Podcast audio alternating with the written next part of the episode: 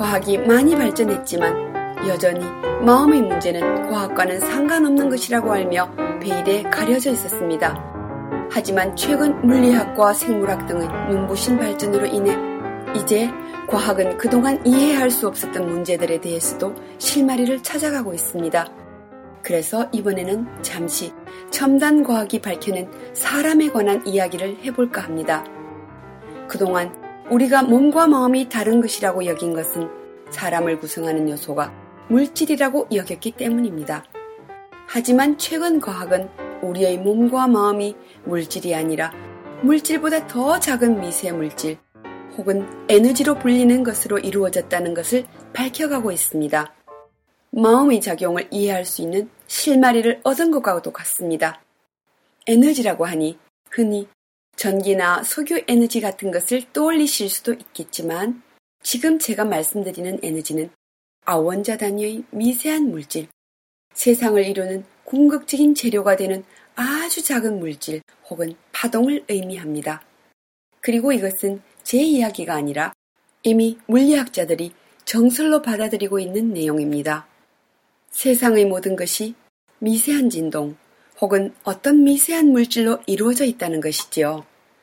몸과 마음은 물론 어떤 사건이 일어나고 시간이 흐르는 것까지 우리가 경험하거나 감각하는 모든 것이 결국은 에너지의 작용이라는 것입니다. 다만 그 진동의 영역이 우리가 감각할 수 있는 파장일 때는 보이는 세계가 되는 것이고 감각을 넘어선 파장일 때는 보이지 않는 세계가 되는 것이지요. 그렇다면 이 에너지라는 것은 도대체 어떻게 내 몸과 마음을 이루고 있다는 것일까요? 그 관계를 좀 더 쉽게 이해하기 위해서 자석을 한번 떠올려 보실까요?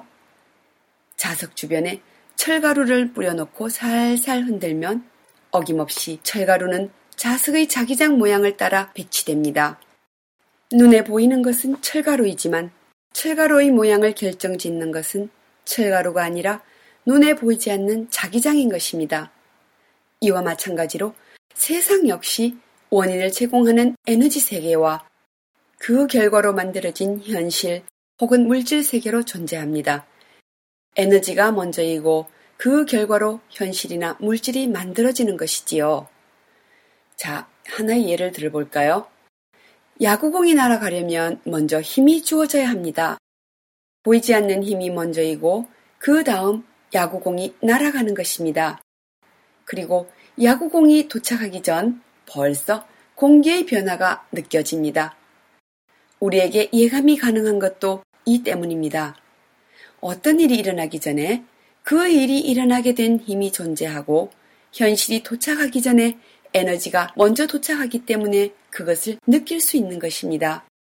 그리고 이것은 바로 우리 사람도 예외가 아닙니다. 생물학자들이 밝혀낸 바에 의하면 우리의 몸은 몇 개월마다 완전히 새롭게 교체된다고 합니다.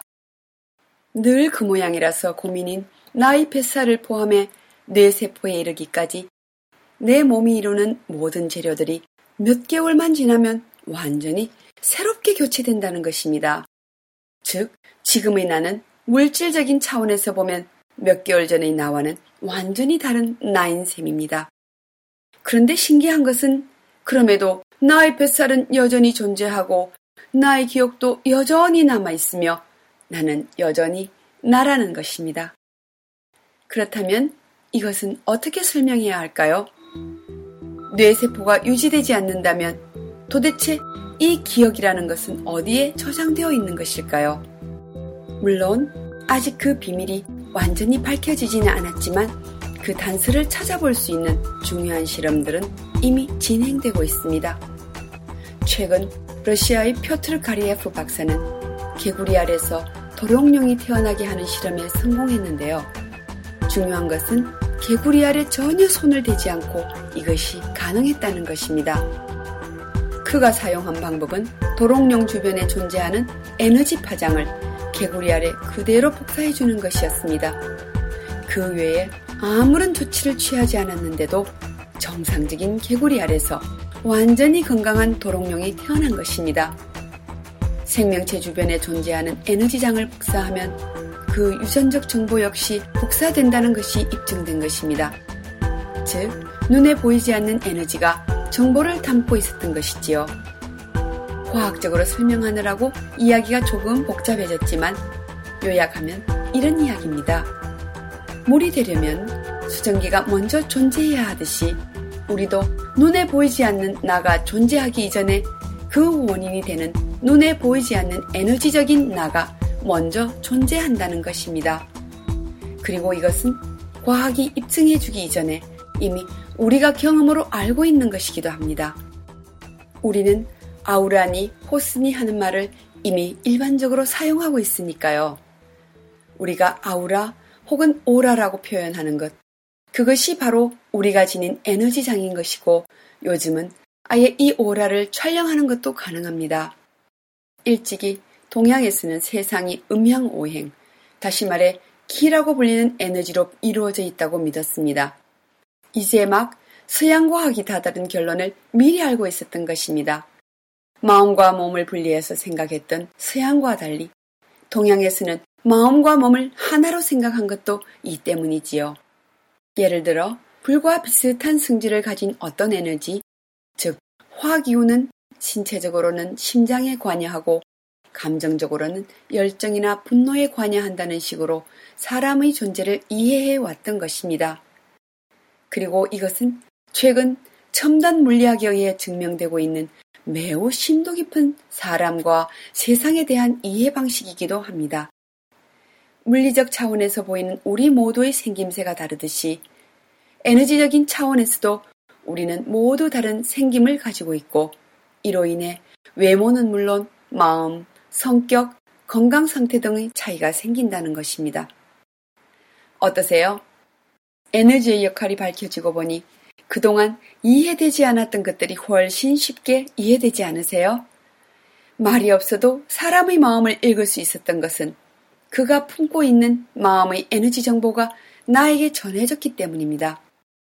또 함께 생활하는 사람을 닮아가는 것도 그 사람이 지닌 에너지의 영향을 받기 때문입니다. 그래서 가족도 부부도 닮아가는 것입니다. 예로부터 친구를 사귈 때에도 가려서 사귀도록 알려주었던 것도 바로 그 주변 사람이 지닌 에너지의 영향을 알았기 때문이죠. 그것은 또 유유상종을 만들기도 합니다. 특히나 마음은 바로 이런 차원에서 보아야만 이해되는 세계입니다. 그동안 마음을 이해할 수 없었던 것은 마음이 물질보다 작은 보이지 않는 에너지로 이루어져 있다는 것을 알지 못했기 때문인데 에너지의 작용이 밝혀지면서 이제 마음에 관해서도 과학적인 설명이 가능해지고 있는 것입니다. 그렇다면 이 에너지와 우리의 삶은 어떻게 연관되어 있는 것일까요? 이제 에너지를 알았으니 본격적으로 삶에 관한 이야기를 나누어 보기로 할까요?